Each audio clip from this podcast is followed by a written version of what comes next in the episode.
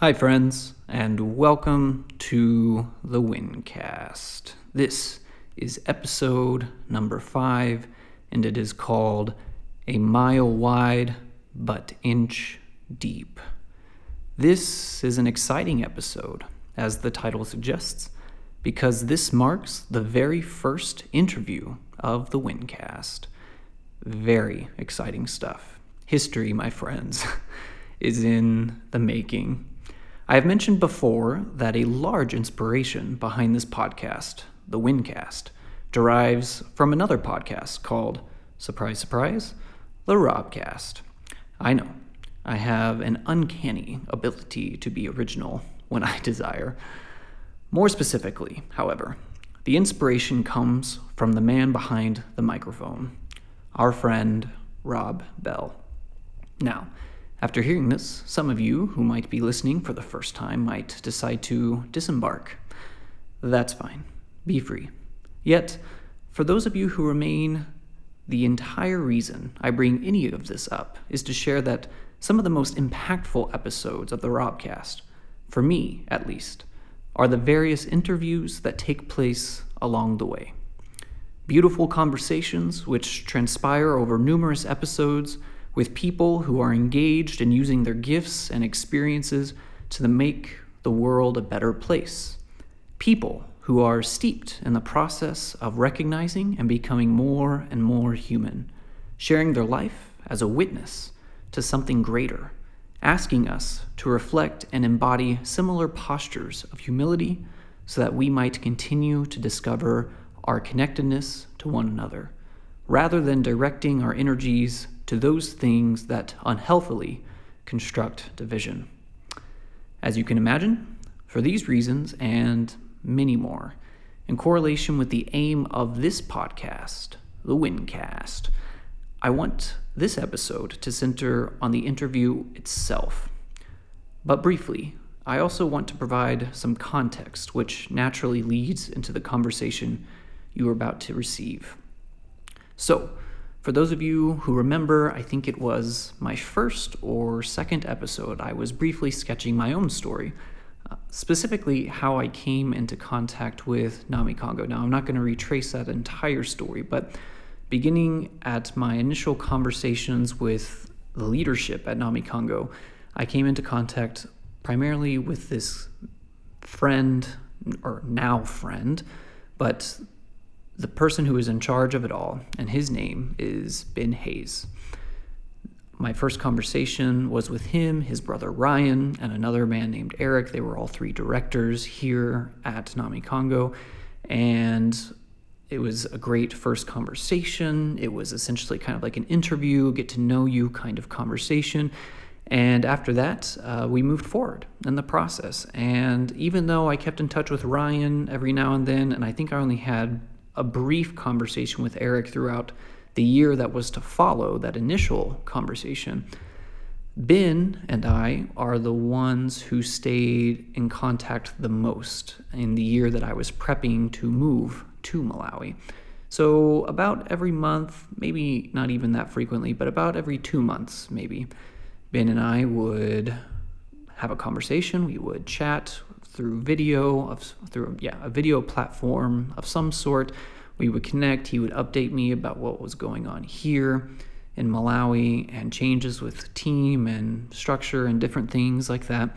And that is who I kept in contact with throughout the entire year. So I got to know Ben uh, more and more progressively as the year developed. And then, to make a long story short, by the time I got here to Malawi, essentially, Ben was the only one left here on the team in Malawi. Uh, Ryan and his wife and family had just moved back to the States in Lubbock, where I was from. So it's actually, we traded places. and I mean, he moved from Malawi to Lubbock, and then about a month or so later, I moved from Lubbock to Malawi. It was kind of funny. And then when I got here, the other director, Eric, um, who I got to work with just for a brief couple weeks, he ended up going home on furlough and then with situations kind of rising when he got back home, he felt it best that it was better to stay. And I say all of this to you just to let you know. So Ben and I had been developing a relationship over the year prior to me arriving in Malawi, and we started growing closer and closer, I think. But of course, when I finally arrived in Malawi, Ben specifically, but of course his entire family, Becca, Braylon, Brooklyn, and Britain, their entire family, became a huge anchor point for me, a huge blessing in so many ways, right? And I can't even name or express all the ways, but to them, I am eternally grateful for their witness, for their hospitality, for their ability to help me integrate into Malawi in a very healthy way. And much of my journey in the last four months and my health uh, that I've talked briefly about, and I think the last episode, is a credit to their presence in my life. And it sounds a little dramatic, but it's not. Um, I think a lot can happen in four months, especially when you move to an entirely new place, uh, specifically a new country. And so, again, it, it might sound extreme, the things that I'm saying, but, you know, Ben and I, specifically, not only living in the same uh, area here in Zomba together, but our work life. It was one of those situations very similar to the situation I had when I was working at Tova. Uh, shout out to Aaron Dawson. I had a boss, and it was one of those situations where it's like your boss is so cool, right? That uh, you guys actually just become really good friends, and then the line between boss and friend gets blurred. and I've actually had that experience multiple times in my life, and I've been extremely blessed by that. But similar to Aaron and my experience at the coffee shop in Lubbock at Tova, that is essentially exactly what happened here at Namikango. I got to Malawi, and Ben and I, even though we knew each other and we had been developing a relationship over the year, once we started working together, I mean, I just feel like, and he might think differently, I don't know, but uh, I don't think I'm going to ask him that question in the interview. But I think it was one of those things we just synced. You know, we just the working relationship, the working dynamic, we just we work well together. And of course, there are so many other variables that go into that, but conversation led to conversation, which led to greater and greater connectedness and our ability to be open with each other. And again, I found myself in a situation where I was very blessed to have a boss that quickly became a very deep friendship. And again, to Ben, I am very thankful, and to his entire family. And uh, they're actually leaving Malawi here in the next couple of days. And so, not having them here is going to be a very interesting development for me. And if I'm being honest, yeah, it's gonna be it's gonna be a little hard. It's gonna be a little sad uh, because I spend a lot of time with this family, and I've grown very connected to them in a very short amount of time. And so, I think it'll be interesting to kind of see how the next couple of months play out. But I say all of this just to give you a brief context into the interview that you're about to hear, the relationship that we've been able to develop. And honestly, I just think you're going to be blessed by hearing some of his story and how he got here to Malawi and just hearing some of his insights and wisdom. But as I said before, I want the primary emphasis and time of this podcast to be allotted to the actual interview itself. So now, my friends, I think I will leave the rest of the interview to, you know, the actual interview. All right, so here we go. Hello, everyone, and welcome to the Wincast. Today, we have a very special episode because today in the very brief history that is the Wincast. We have our first special guest appearance. We have our friend Ben Hayes joining us in the um, oh I don't know what do you want to call this the the, the kitchen the kitchen no the dining room yeah. table. We're here at the the dining room table, but uh, welcome to the Wincast, Ben. Thank you so much, Jonathan. Blessed yeah. to get to be here. Honored to be on your podcast. First guest, I think. Yeah, first guest. I was going to say we, we have our coffee, and that was actually going to be that's the most important Nami thing. Congo coffee. Namikango coffee, of course. And uh, yeah, so we are already, and I was gonna. You already mentioned it. You are, yeah, you're the first guest. It's a very honored position to have. How do you how do you feel? well, first podcast as well for me, so I, I feel very honored. Oh wow! Yeah. Okay. And I've enjoyed all your episodes so far. so I, I think uh, this is a good place to start. All right. Well, thank you. That's very kind. Uh, well, this is a fun thing for me. It's a new thing, and I hope for I'm sure there's probably some listeners that are like, man, I'm already getting a little bit of tired listening to Jonathan. It'd be cool to like listen to somebody else. So for those of you listening, this is your chance to uh, get to get to hear from somebody else. Um, I've already in my introduction talked to you a little bit about Ben and given you a little bit of the backstory. So we're just gonna jump straight into the interview and uh, go from there. So Ben, uh, welcome again. Glad to have you here. Thank you. And I think I speak for all of us that we're excited that you're here to uh, impart some of your wisdom, some of your story with us.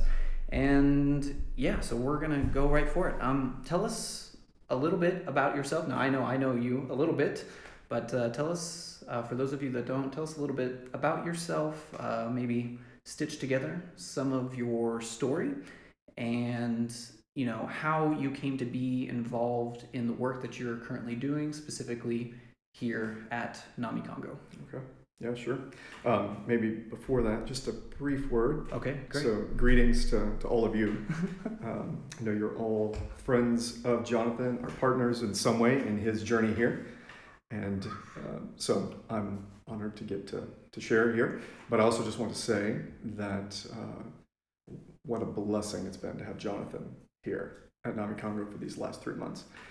And uh, he's been a tremendous blessing to me, walking through um, some new things, some good things, some challenging things, but um, as well as just ministry wise. I just want you to know that your partnership with him is significant, and wow. uh, he's making making a, a, big impact here. Wow. So just want to preface with that. Well, that's that's very kind. Thank you and, so much. Yep. Didn't have to do that. I appreciate sure. it. Um, but yeah, just to talk a little bit uh, kind of about my story, perhaps. So I was born in Africa, in Kenya. My parents were missionaries there for 14.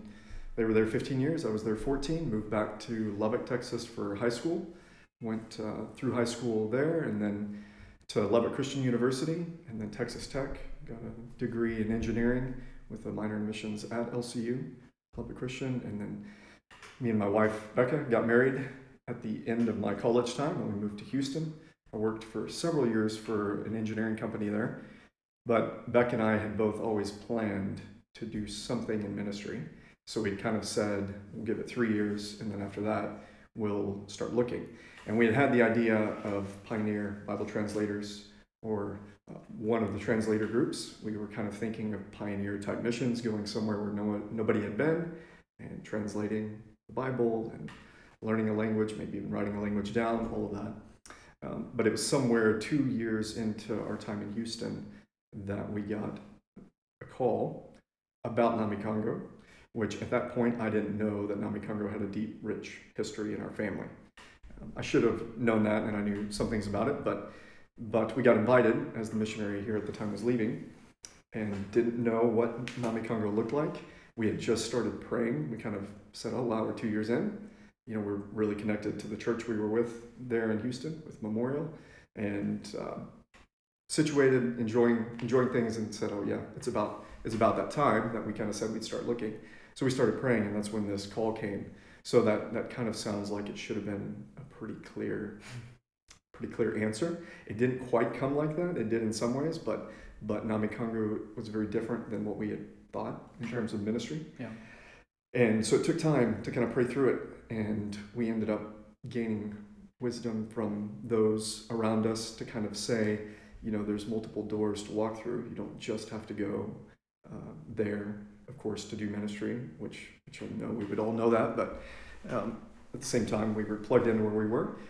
And so it was kind of okay, God, we're going to start walking through this door. And if it's not the best direction, then we'll trust that it will close.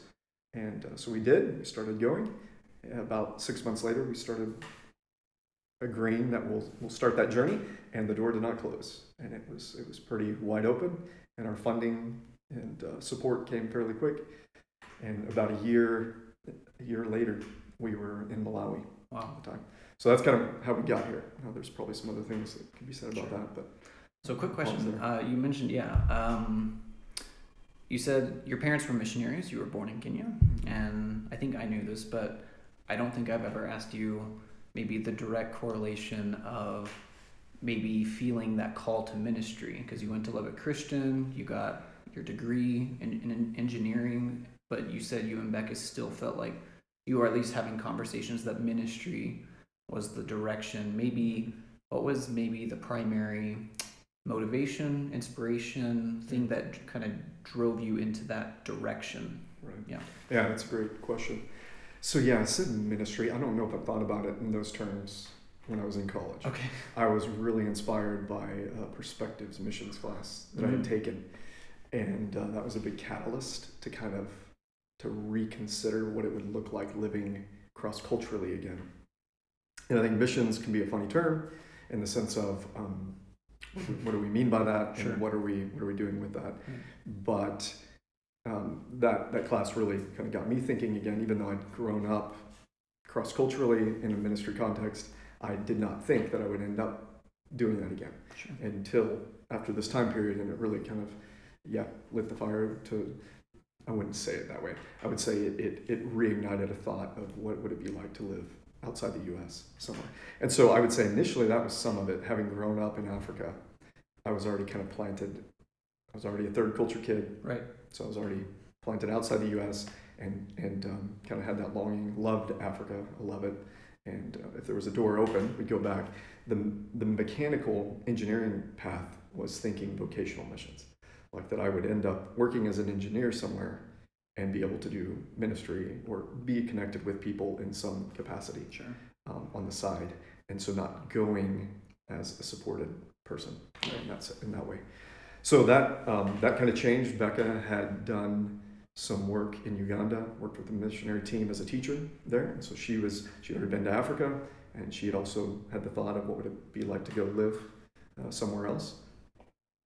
But that's kind of how that started going. I actually connected with a previous uh, missionary friend in Kenya who had done civil engineering, and he kind of advised, "Why don't you stay, use the degree that you just got for a little bit, and then kind of go from there." So that's how we started moving that way. We had Pioneer and Wycliffe kind of come through at different times, whether at Texas Tech or otherwise, and kind of started thinking about that, and uh, that's how that direction started going. Okay. Yeah. Yeah, that's so interesting. So I'm actually learning new things here too. So I actually have taken the perspective Oh, class yeah? All right. also Yeah. with uh, some of I think people that have influenced us both pretty significantly. I went through it with uh, Tim and Rebecca Talley, right? Oh yeah. Uh, so we did it together, and that's a whole other story. And then Yeah. um, I think, oh, what was the other thing you said? You said perspectives. Oh, Pioneer Bible Translators. Mhm. That was actually a direction that me and we were kind of putting together a team. This is before I worked at the coffee shop at Toba. Hmm. We were working on putting together a team. It was me and a bunch of other people, and Pioneer Bible Translators seemed to be the initial direction that we Oh, were going to Oh, that we were going into also.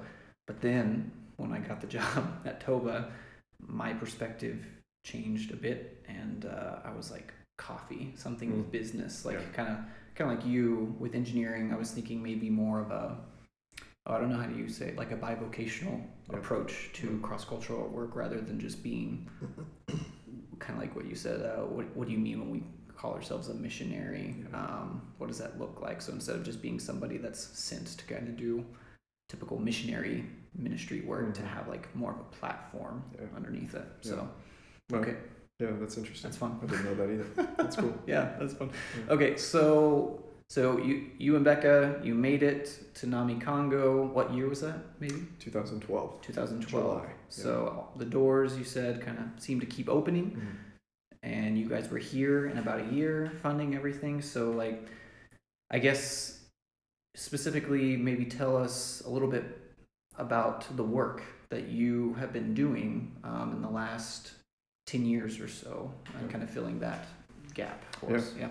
So yeah, interestingly, although it was very different than some sort of pioneer or or, mechanical engineering type deal, um, I've ended up in more of an administrative type role. So, in a sense, a non stereotypical missionary type role. And uh, so, Namikango is a fairly large organization, depending on what uh, what you're comparing it to. We currently, at the time, it was about 50 people on staff. Now it's 80 around, uh, and so that's the medical side, and then uh, church leadership and community development. Some of these things have grown in since we've been there. So I came in, and and part of how we got there, I would say, is is kind of just the need arose, and um, you know we were very connected in the U.S. and could have stayed and worked there, and felt very good about that um, but but it was kind of like, well, there's a door, and it's not to say nobody was going to go, but but sometimes somebody is needed to fill a gap, and that's kind of what happened. And that's so that's how we that's how we got there. And the role that that means that I stepped into was kind of a director role, which is what the previous uh, missionary, the previous person there held. Now that role itself has kind of developed more into an organizational type director role over the last 10 years, but came in and worked alongside existing staff and ministry leaders. And through prayer with them as we started looking at the future and strategy for where we wanted to go, uh, after a kind of concerted time of prayer, what came out of that was our church leadership training, Bible training needs to be more holistic in a sense, needs to have um, some component of skills training, needs to be taught in English, here for things to be recognized. Although Chichewa is the, the vernacular, English is the accredited language, so to speak. It's the, the language in the government, so anything taught in English is more valuable. So that was another component. And then just saying, like ministry as a whole, we need to find ways to be sustainable in Malawi. So those were kind of the three directions that we ended up going. How do we do more holistic approach to ministry, which we were doing in some ways, which previous missionaries had done, but how do we build on that? How do we change our teaching school into uh, something in English, and then how do we be more sustainable? So each of those components kind of developed. We added teammates. My brother and his wife joined us about a year and a half later. They had come from Kenya, where he was working with microfinance. So again, similar in the sense of we we both had ideas of doing things other than uh, typical ministry. Putting quotes on that. Sure. um, but they came in, made a massive impact in starting a village savings and loans program and community health evangelism in different ways, ways of targeting the community and finding a need and helping to meet that need. And then a few years later, another teammate, um, Eric Gephardt, joined and um, he helped take on what was developing to be more of a discipleship training institute, it's what we call it sure. now. And um, I can talk about that later. Sure. But, but that's my, my role ended up being working with those two guys as directors themselves. And then I had kind of the senior leadership staff team that, which included administration, human resource, finance. That was where I spent a lot of my time. I would teach uh, in some capacity on the weekends or preach, uh, but but largely it was in the office working with staff. Okay. And um, that's kind of where it started. So I'm going to put you on the spot before I ask you another question about the admin stuff. Uh, what was it like to uh, work side by side with your brother? In ministry. Was that was that what was that experience like? Yeah. Because we know I think Ryan's gonna listen. To yeah, I'm so sure you have to be very considerate with know, yours. I know. You have to be. Well, we were we were all warned sure. when that happened. okay. To say you guys really ought not to do this. you know. Um, there was conventional wisdom telling yeah, you otherwise. Right. Okay. Um, funny enough, Ryan and I had worked together in a couple other jobs through college, just. Uh, smaller stuff, but we had done stuff together. And again, similarly, they met a really big need that we had at the time, and it was, um, you know, very, like I said, prayerfully led. And then they were just leaving Kenya as we were finishing that strategic plan, and so they came in. And so, yeah, it was um, it was great. We we see they were here eight years total before they left just earlier this year, and um, it was it was really good. It was me and Ryan for a while, and uh, so I've got a lot of good memories of that time. It feels like a long time ago. Um, working together with staff, of course. Um, of course, it has its challenges. Sure. And um, I would say we made it through a large section of time without any significant challenges. Okay. And uh, this last couple years, we've started a whole lot of projects that were kind of visions to be carried out that we've been working to towards for a long time. And so inherently that brings with it a lot of challenges, regardless of who's on the team Sure, and sure. working. Of course. And so we met we met some of that. But overall it was a, it was a blessing. It was a blessing for our kids Right. to have their, you know, have cousins, Yeah. have family here. Right. As I mentioned, this is connected to the Hayes family. Okay.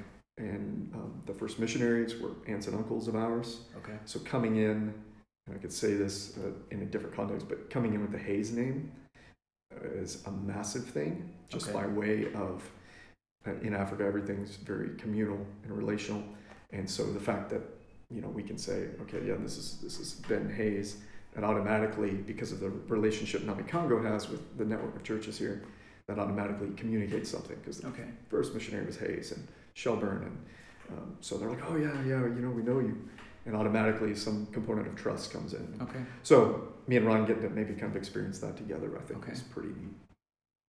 Pretty good. Yeah. Okay. Well, so I actually I think I didn't know that either because I think I learned your parents' names, and so I was always under the assumption that it was different Haze's that were here before y'all. Hmm. So I Yeah. didn't know that there was that connection. so that generational connection you're saying kind of, at least for a Malawian context, kind of gave you a little bit more of a. I don't know if impact is the right word, but influence maybe. I. Yeah, and I don't, I don't know if it's even that as much as it is just connection Okay. and, and yeah, maybe impact, but not, not necessarily um, trust in some way. Sure. um, where it's just like, yeah, we know these people. They are connected to Namikango because they're part of this family, and um, and and then it, even in just the more basic sense of you go somewhere and you say Hayes, oh Hayes, we know Hayes, yeah, welcome, welcome, welcome. Okay. and um, so even just being received in, Okay. you know, it was uh, impactful. It was really neat, kind of unforeseen. I did not expect that. I did not expect our family history connection to be as impactful as it was, and a neat thing to step into a work or a uh, just a, a thing, an event, you know, something that's been going on for a long time, Yeah. and realize that you have deep roots in it that you didn't really know you had. Okay. So Very cool. cool.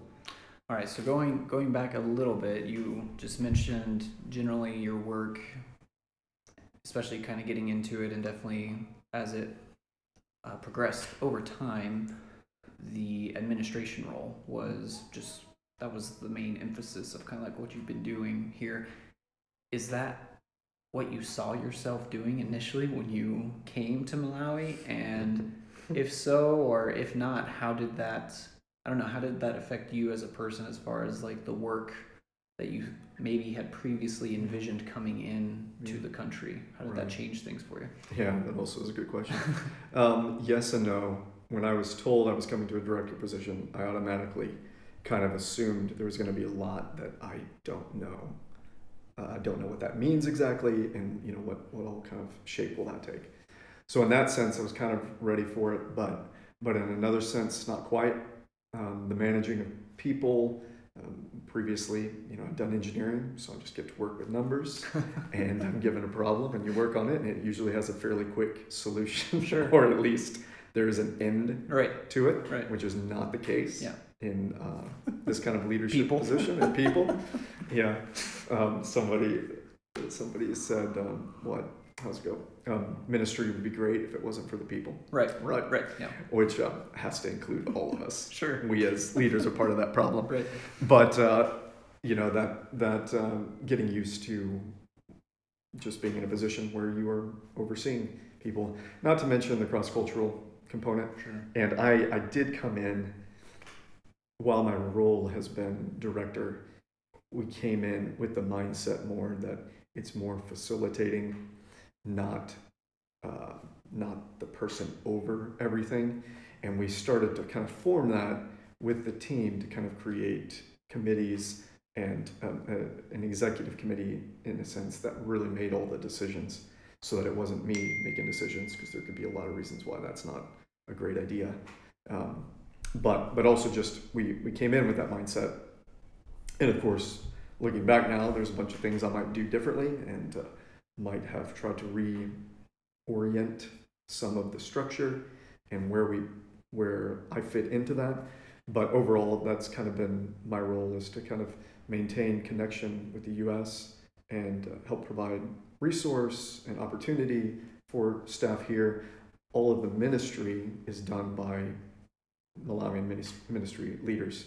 We have we have some uh, somebody, a, a local staff member, in all of the key leadership positions, and so the ministry is done by them, and we are collectively just kind of helping to uh, set a vision and work together as we move through that. So yeah, and maybe in short to that, uh, it's been a learned thing for sure. Right. Uh, been a journey of a lot of making mistakes, some some some successes, some good decisions.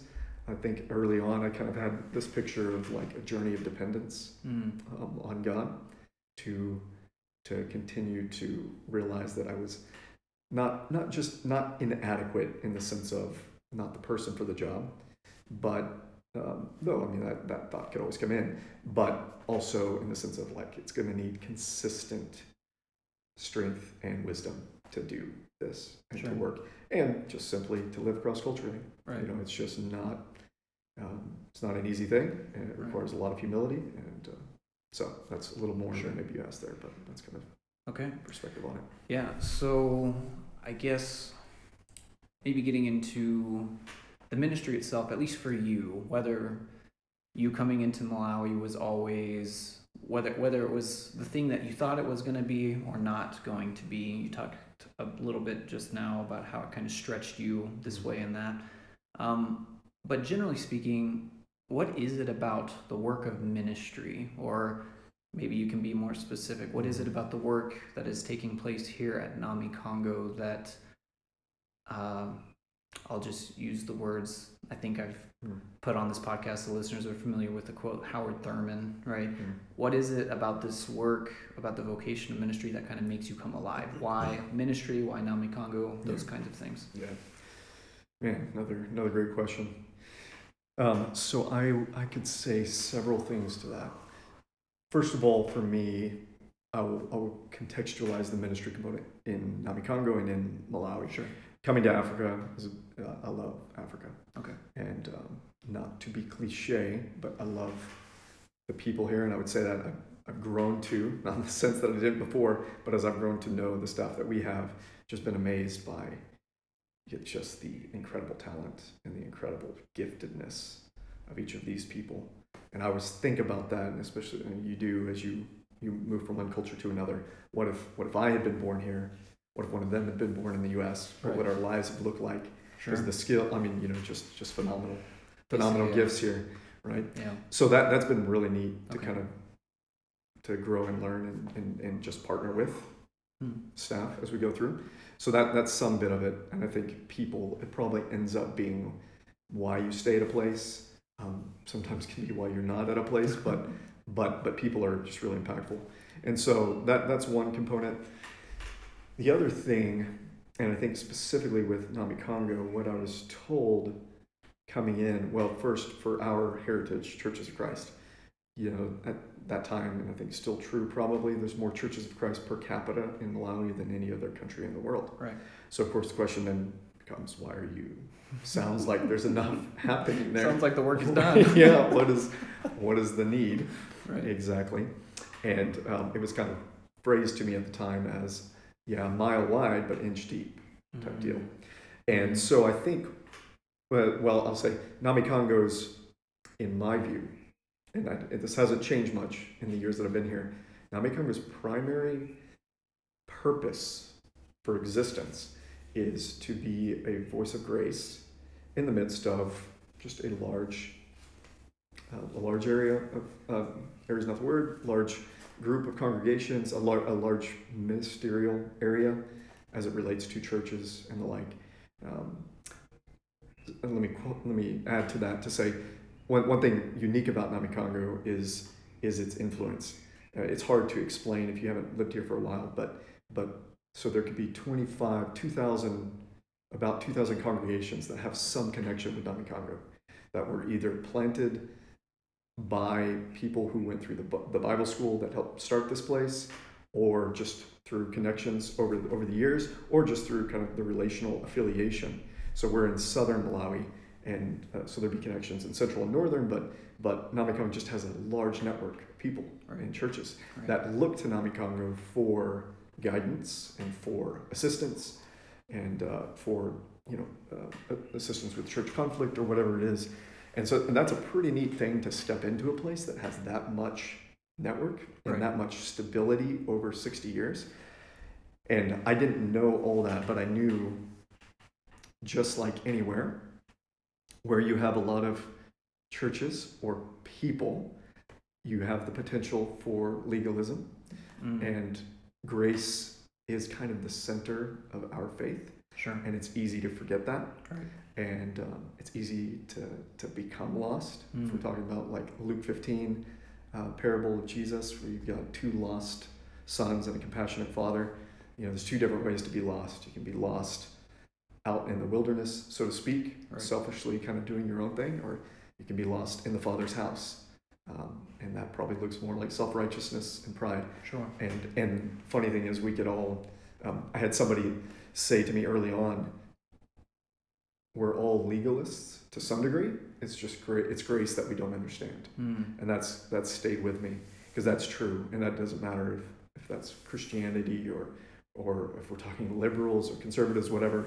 You can have a legalistic liberal Right. or legalistic conservative, you know, whatever categories you want to you want to use, that can be part of all of us.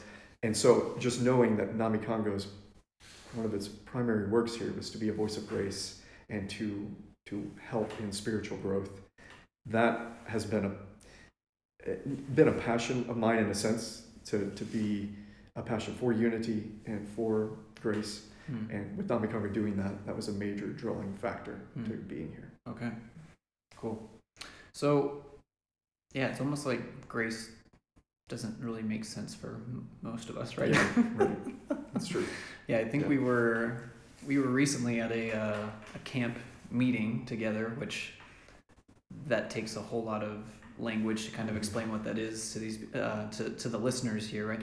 Uh, but essentially, uh, Ben and I we we went we drove about two hours outside into this this village area, and it was a women's camp meeting, and Ben was actually teaching on Luke 15 and something that stuck with me kind of like what you were just talking about was this idea that you can be especially in the position and the posture of the older son you can be so close to the father right? You can be inside the father's house but uh, proximity doesn't necessarily determine uh, your heart's orientation. You can be so close but you can be so far away at the very same time. And i think um, i think i think you're right. I think regardless of the tradition of faith that you come in or regardless of the spiritual upbringing we, we are so easy to uh, categorize ourselves once we have it Yeah. we can easily become oh just like you said self-righteous Yeah, right and we can use that as a way of feeling superior towards others anyways i don't want to go too much in that Right. so No, That's- that's, well said. Yeah. yeah yeah That's really good. okay Yeah. so that was Namikango in particular maybe you can expand a little bit more on what you think Yeah. Like why ministry Yeah. Right. right Yeah. And back to your question, what makes me come alive? right yeah Um. So, and, and some of those things do. They, Okay. They bring life sure to me, but I I would say, in the time here, the thing that I've loved, okay, the thing that I've loved the most, or perhaps that I really have enjoyed a lot, is getting to be present when God does something in someone's life Mm. in terms of maybe taking whether it's kind of a realization of some truth they hadn't seen before or it's a step forward from something that was kind of hindering or holding back and i know that can be kind of metaphorical but but in essence either getting to witness that um, and we've had that context where we'll we'll just we have what we call a journey group and it's just a group of people that we kind of uh, we're together uh, regularly and spend significant time together kind of just listening and learning from each other's lives and and when you're present for one of those moments where something happens or if you get to be a part of it in the sense of like teaching or or preaching and you can see it or somebody you know grab something that they hadn't grabbed before Mm. i think that is just a really really powerful thing Mm. and something that I've loved. And some of it just happens in conversation with people. Um, I have several staff members with with whom I've journeyed over these years and myself grown, and we've kind of come to realizations together that kind of break past maybe a previous boundary Mm. that existed. And I, that's just a really phenomenal thing. So that is, um, I guess that can be done anywhere, Sure. Right? Yeah. and that's where even defining missions or ministry is, uh, you know, not difficult, but but doesn't have to be within um, maybe what a per, the way the way those sound. It can take place in any context, anywhere, and for me, that's been able to happen over here, Sure. which has been been a lot of fun. Okay. So, like, what I'm hearing from you is maybe ministry, at least a, a, a- a variable of it for you that brings life is being able to kind of engage and experience uh, the process of, man, people's, and, and to help even facilitate people's um, inner inner work or inner transformation, Yeah. maturity, self turning. I don't know how maybe to encapsulate all that, but Yeah, being able to be a part of that process for people. Yeah. that's right. Yeah, Okay. again, well said. Okay. It's, yeah, Cool. it's good. Cool. Um, so, getting a little bit away from the ministry work at Namikango and kind of like why why you do what you do. Maybe a little bit more focused on Africa Yeah. in general. Um, maybe, and this is again, I'm kind of putting you on the spot here. I don't know if I asked you this question, but like, what are maybe some challenges? They can be personally Mhm. related, they can be ministry related, they can be family related, but like, what are some things that have really challenged you and forced you to grow in ways that maybe you didn't expect? Well, I don't think any of Mhm. us expect those Yeah, moments, but like, right. yeah. So, what are what are maybe some examples of Yeah. how Africa has changed you? Yeah. Right. Yeah, that's a, that's another great question. I keep saying that. Um, so, I, growing up in Kenya, I had this assumption. I think that coming to Africa would be, uh, I would know about it. I've already done it. It's going to be fairly easy. You know, I'm going to integrate well. Right. And uh, early on, I think Becca, she, after her time in ministry in Uganda, because I was just a kid in Kenya, she came back and like told told me a few things that I actually didn't know about Africa, and it was a real moment of oh no, I don't know as much as I think I know, and my wife's only been there a year and a half, and she knows some things I don't know, and so that kind of prepared. But I think I think as far as growth goes and challenges, the the posture of having to constantly be a learner, like Mm. infinitely here, has been hard Yeah. and to never this is from my experience Sure. to never really get to a place where you feel like you know for Mhm. cer- for sure uh, the culture or how people are expected to respond in a certain situation i think i've felt that over the years Mm. there's the flip side of that where it's beautiful like language and how language and culture work together um, i'm not as fluent as i would like to be but what i do know it just it's just really neat to get to to be somewhere long enough to see all the beauty in another culture Right. so that's that's that side of it but it brings with it the stress of kind of always being an outsider to some Mm. degree and and quite simply being a white person Sure. here just comes with a lot of connotation and i don't again my experience at this point uh, might make it mostly impossible to fully connect with people the way i would like to i think i expected to for that for that to happen more to have um, not deep friendships because i do have friendships here but but um, you know just a connection there that that maybe has just been harder to achieve Mm. than I thought was going to be here. So what that I think maybe is forced to do, forced me to do, is just that um, realize, yeah, with with humility that you're going to always have to learn, and and to maybe just accept, you know, some things that are difficult to change, Sure. and uh, and then enjoy what is Right. there to enjoy. Okay.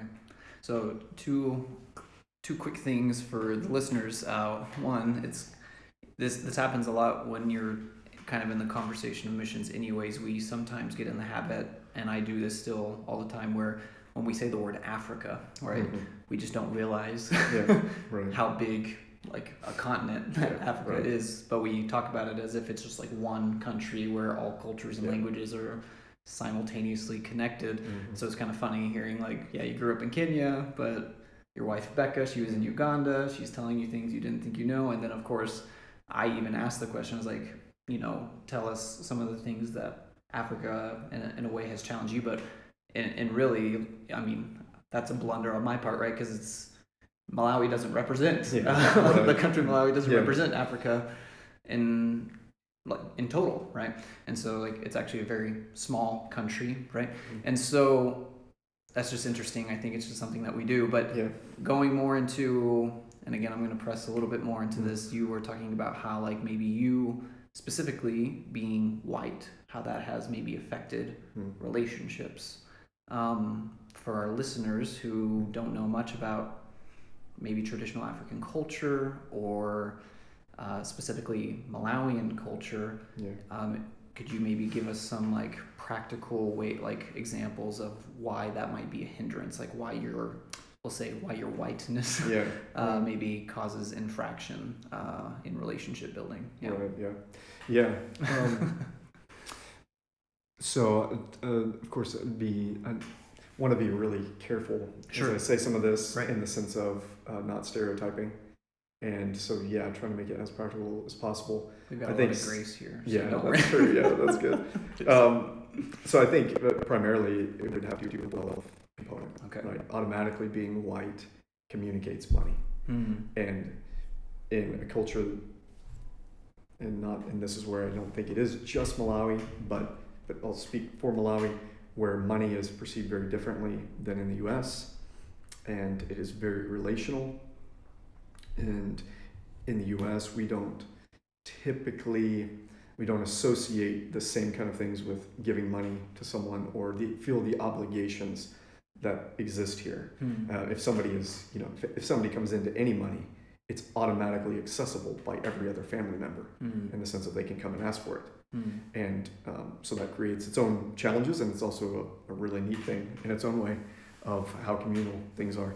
But but what that means is is that um, being white, being wealthy, you you are a resource, and if you have any relationship with anybody, um, there is some component of, of that relationship that's based on Hmm. the exchanging of resources. Right. And so being the one with more resource automatically puts you in a position where you may not want to be, uh, but in a couple ways maybe, but but maybe primarily in the sense of not wanting to be the one who is seen as um, higher, so to speak. It's hard to put yourself on level ground with people, Hmm. and so that would be one of the primary ways okay you and, and it happens even just in in the church Right. um, there's a connotation with being a missionary here that you base you get respect just by being here and that can be a thing that is good but can also be difficult to Sure. always be kind of respected in that sense because to be respected then you're kind of kept at a distance as well so both of those would be i think examples of how Sure. that practically plays out No, that's great. I think it's so interesting. You know, me being here for only four months, so you, obviously you have a lot more wisdom and insight to give. But I think one of the, I think I've mentioned this to you before, but one of the best books that I read concerning just African culture, generally speaking, was uh, there's a book that I highly recommend for anyone listening and they're interested in learning a little bit more of how money and culture are kind of infused in a very different way in the world compared to us in the West. There's a book called African Friends and Money Matters. It's an excellent resource. It's a very thick book, but it really has been interesting, even in the short time that I've been here, to experience how those economic realities are so infused. I think that's the word I'm just going to stick to. So infused into relationship building here, and at one level, it's it's fine, right? Uh, it's very different, but it's very odd because, right, like in our American friendships, generally speaking, money is n- almost never a conversation that is brought up unless it's like a dire emergency between like a really trusted friend or family member. But finances are usually kept, you know, so private. And Yeah, here it's like, it's it's just the way of life. It's just a part of relationships in general. And so it can be really confusing. It can be really disorienting because at some level, especially at least in my short experience too, people are always coming coming up to you for, for requests. Mm. And so at some level, you know, are the are the requests genuine? You start to Mhm. question. Yeah. Uh, you begin to become maybe a little bit hypercritical of how many requests uh, come to you, and yeah, you kind of have to figure out and balance out uh, those dynamics. And not that I've been able to do that well at all, but it's just one of those interesting realities. Like at, at first, it's I don't even know if this is the right word. At first, it's kind of like you and you were talking about respect, and it's just like respect is really nice, but again, coming from an American mindset, like we want to be treated equally like Mhm. everybody else. so it's right. weird when we're when you're constantly going everywhere and the spotlight is always put on you. If there's chairs around the table, you get a chair at the table, but your coworkers don't. Yeah, Um, right. and it's just because yeah you're fulfilling that traditional missionary spot spot but more particularly i mean it's really because you're you're white you're not malawian Right. Yeah. and that's frustrating Yeah. i think and at least it has been for me because again like i'm like no we should all be equal let's like Mhm. all sit on the ground and let's Right, all eat and nsima together let's all like you know why, why separate so that's just been interesting just Yeah. a few reflections Yeah, on right. And yeah, I think I think you being newer here it was helpful, kind of having that conversation. And I hadn't really made the realization of that, that stark difference with U.S. relationships and money and the one here. And uh, it is interesting, isn't it? Because um, it's an entire different, entirely different way of viewing money. yeah And we just even even me, which even though I was a kid, of course I didn't deal with that a lot, but but um, it's hard Right. to switch yeah and get used to it. But the funny thing is, there's there's some really good things about it. Sure. It's not like we in the West have it all sorted oh right with money, but uh, it is just challenging. It is challenging. Yeah. It can be very stressful, but there's definitely, I think, and that's what the book points out too. As different as it is, there's a lot of beauty Yeah. in it, and uh, there's a lot of reasons behind why the differences are there, especially Mhm. especially at like a systemic level, which is just really fascinating. Yeah, Um, I think he was able to connect a lot of dots for me that I think was able to help me develop a little bit more empathy Yeah. in the differences here. Yeah, So I think that's good. Yeah. yeah. So, for those of us listening, um, maybe there are people on the other end of this uh, uh, other end of this mic. They've got their headphones plugged in. They're going on a run. They're driving. Whatever way that they are listening to this podcast, maybe uh, they are interested in maybe pursuing ministry, maybe even ministry cross culturally. Mm. So again, putting you a little bit on the spot as we kind of wind down our time here. Maybe some advice, like if you could offer maybe some advice of people wanting to serve Yeah. uh, in ministry in some whatever that capacity looks like. It doesn't have to be specifically related to Malawi or anything, yeah, but right. maybe you know because there's a lot of issues with the church everywhere, right? But in the West, things seem to be a little bit more fragile depending Yeah. on where you find yourself. So maybe even daunting, right? So maybe what are what are some things you can offer that might be helpful or encouraging to people who are maybe pursuing a more vocational ministry path? Yeah. Well, I would say, of course, I think your posture and whenever you're going to do whatever you're going to do is really important. What I've what I've seen in the ten years we've been here is even in the U.S. the missionary title comes with a lot of clout. Mm. Like, oh, thank you so much for what you're doing. You know, your sacrifice and all that. And I'm I'm you know that's that's a I greatly appreciate that and um, I know that's a there is some com- component of that that's true Sure. in terms of having to leave family and the like.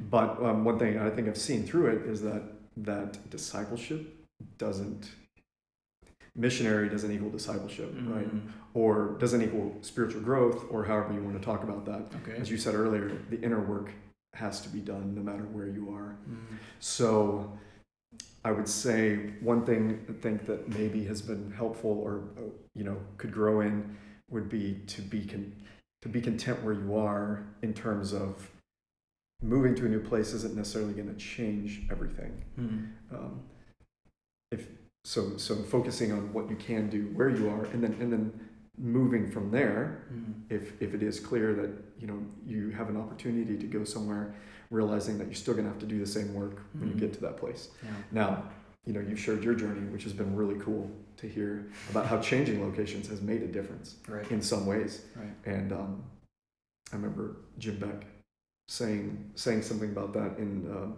in one of the missions classes that sometimes you have to change your your play places, play things, play people. Hmm. Sometimes to to get um, for things to change. You do have to make some drastic changes sometimes. Sure. And there was context for that, but that that's kind of stayed with me. That yeah, you know, sometimes it is just necessary to to switch. So that could be the case, but still, just to also realize that yeah, once you get wherever you're going, it's daily work to, to be a disciple. I could I've been at been at Namikango, and I could just work, be an be an administrative person Right. without doing anything Hmm. ministry wise or without doing anything that's growing spiritually. Hmm.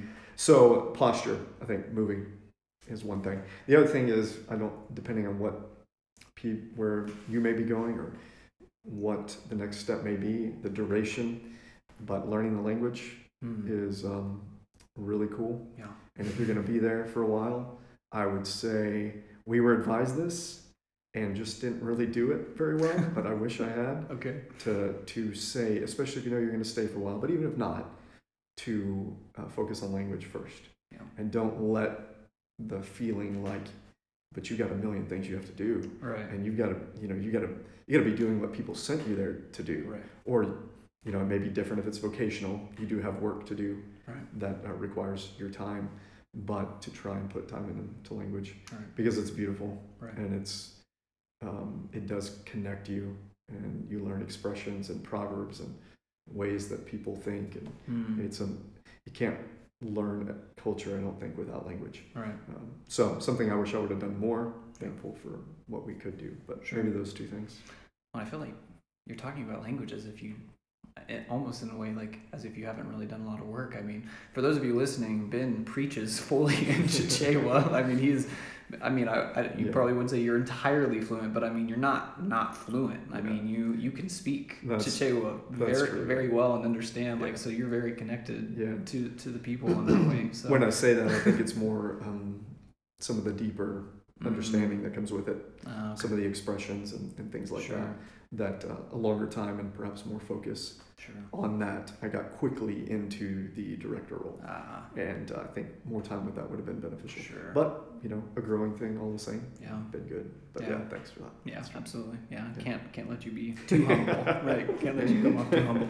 Yeah. Yeah. So I think, uh, man, yeah, you were just talking about inner work, and I think that's been really fascinating. Yeah, I think just briefly in my case, detachment from old ways of life really worked for me. But I've also heard stories of people who have gone over cross culturally, like you said, and they thought it would change everything, and it actually just sends them deeper Mhm. into the pit, whatever that pit is for them. And I think we each have pits that look differently. So it's a really funny thing. And maybe it was just a time of life. Maybe, Mhm. you know, uh, we'll, we'll say grace was aiding me maybe Yeah. in a little bit, a little bit along the way. But yeah, I think that's really important. Just like with inner work, it doesn't matter whether you come from the Jesus tradition, the Mhm. Christian faith, or any kind of spiritual tradition. There's there's an inner work that I think all of us have to dedicate the hard time to cultivating. We've been talking a lot about this specifically in the context of the Enneagram really Yeah. recently, and that's a whole nother whole nother conversation. We won't open that Yeah, right. flood floodgate. But yeah, it's really it's really really interesting. So okay, moving forward, this is some of my one of my final questions. I think um, you and your family, uh, you guys are getting ready to transition back full time into the United States after 10, 12 years of being here in Malawi. Um, so maybe as you guys are getting ready to leave, uh, and you're actually you're not just getting ready, you're about to take a three month break to the U.S. You're leaving this upcoming Friday uh, to go back, see family, visit churches, those kinds of things. So as you begin transitioning back uh, to the U.S. What are maybe a few things that you will miss most? Maybe about Malawi, maybe about Namikango, Yeah. uh, and maybe what are some new things or maybe familiar things that you've Mhm. had to leave behind that you are excited about as you begin to really cultivate a new life back in the U.S.? Yeah. Yeah. Well, um, It's a big question. Sorry. yeah, no, no, that's a good one though. I so I've, I've said it. I love I love Africa. Right now it's hot season here in Malawi, and so that looks uh, change in color in trees and stuff is always fascinating to me here versus the U.S. where you have Mhm. leaves changing color in the fall, but here like trees flower. So purple, purple trees, jacarandas, and flame trees that are red, and yellow trees, and that's right now, and I, lo- I love it. and I specifically love the change of hot season into rainy season, and Mm. just the, the heavy downpour of rain and Mm. what that's like. So I, I love that. That's kind of about the place. Um, I love the food.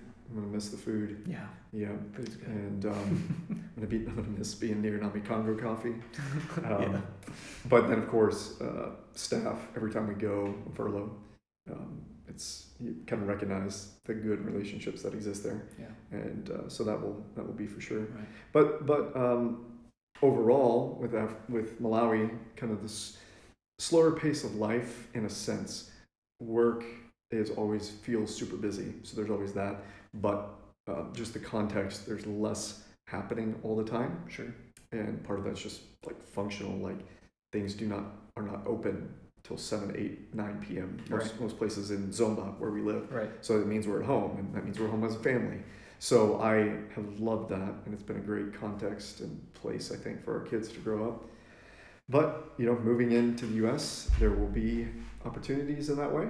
That will be both challenging, and uh, but also good. Yeah. And I'm excited for that for our kids to get to integrate into another culture. Mhm. I'm so thankful that they've had this experience. Yeah. Our kids are 11, 9, and 7. Mhm. Great kids, I the hope, way. yeah, Great thank kids, you. by the I hope yeah. I got that right. I'm saying, I'm That saying that fast. That sounds right.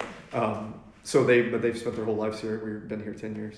Yeah. And so this will be the first time, of course, they've experienced furlough, but first time to integrate and live. So excited to see that happen. Hmm. I'm excited for Dr. Pepper and Mexican food Okay. and some of those things that are not here Right. in a good way. Mm. And fountain drinks, bottom, like bottomless, Oh wow. you know, because that's not a thing here. Yeah. So I'll, Right. I'll look forward to that. Yeah. Um, but then, but then, you know, just what the challenge will be of um, reintegrating, finding ways to continue some of those things that, that kind of bring life here, there, because people are everywhere, obviously. So what will that look like? I don't know exactly. Yeah. Um, and what will continued, I'll be continuing with Namikango for a while Mm. from the U.S. at least for a period, and so to kind of shift and do that stateside and then see from there. Um, it's all exciting and Mm. challenging. Um, even though I may not know all of you, talking to all of you on the listening at the moment, appreciate prayer as we do that. Yeah. But uh, but yeah, looking forward to it. Okay.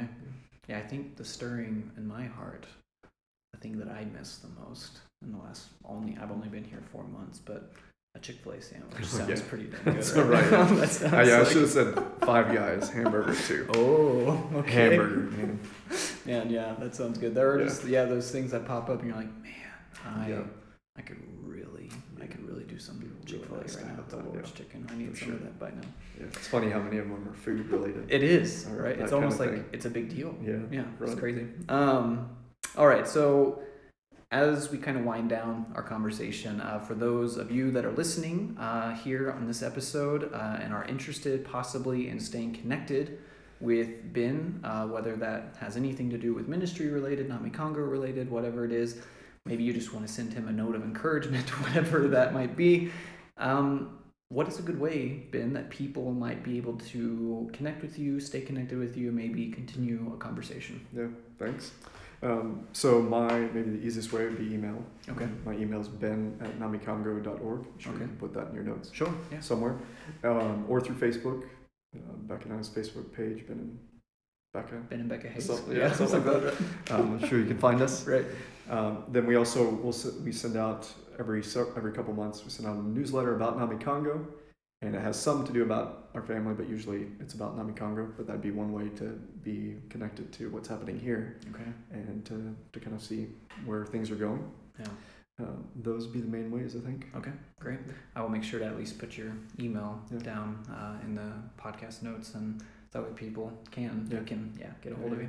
So all right. Well, that kind of is our time. We're having to move forward. I think Yeah. we each have evening Yeah. plans, but Right. Ben, thank you again so much for joining me. Thank you for your time.